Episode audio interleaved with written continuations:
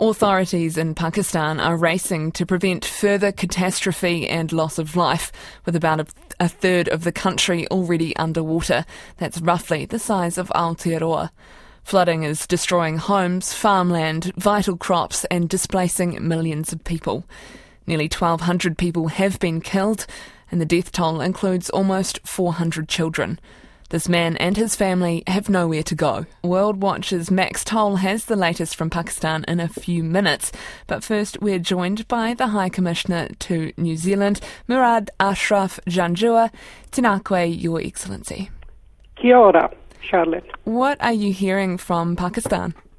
Um, Charlotte, thank you for affording me the chance to speak to the Kiwis and uh, to express our gratitude to the New Zealand citizens and government for their financial support. Um, these unprecedented floods, floods have caused um, caused by monsoon rains in Pakistan have brought a calamity of epic proportions. If you look at the statistics, the rainfall has been almost three times higher than the national 30 year average.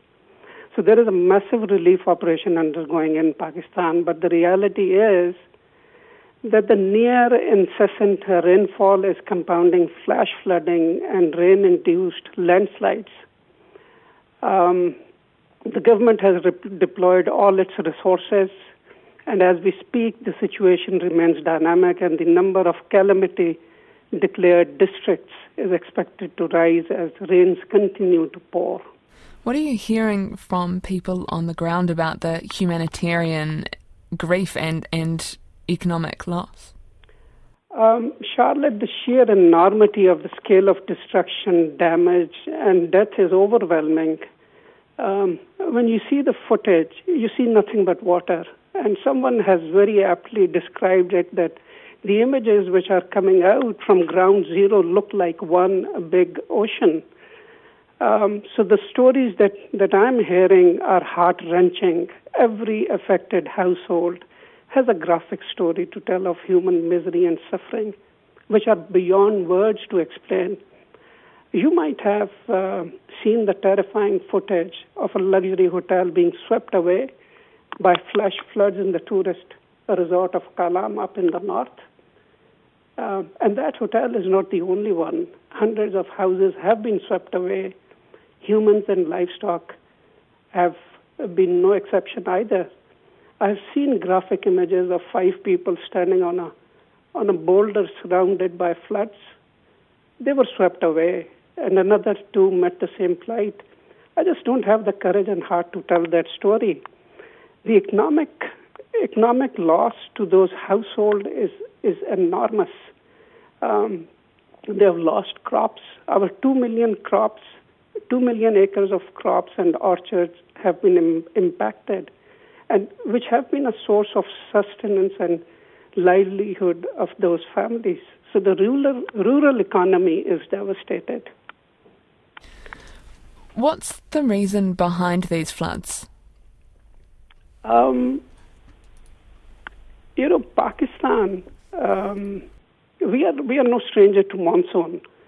Um, so it's not only uh, the monsoon that we are having this time, which which has caused it, but the glacial out lake outbursts um, have been the reason of these present continuing floods. So it's both monsoon and the glacial um, lake outbursts. And as you would know, Pakistan has the highest number of glaciers outside the polar region.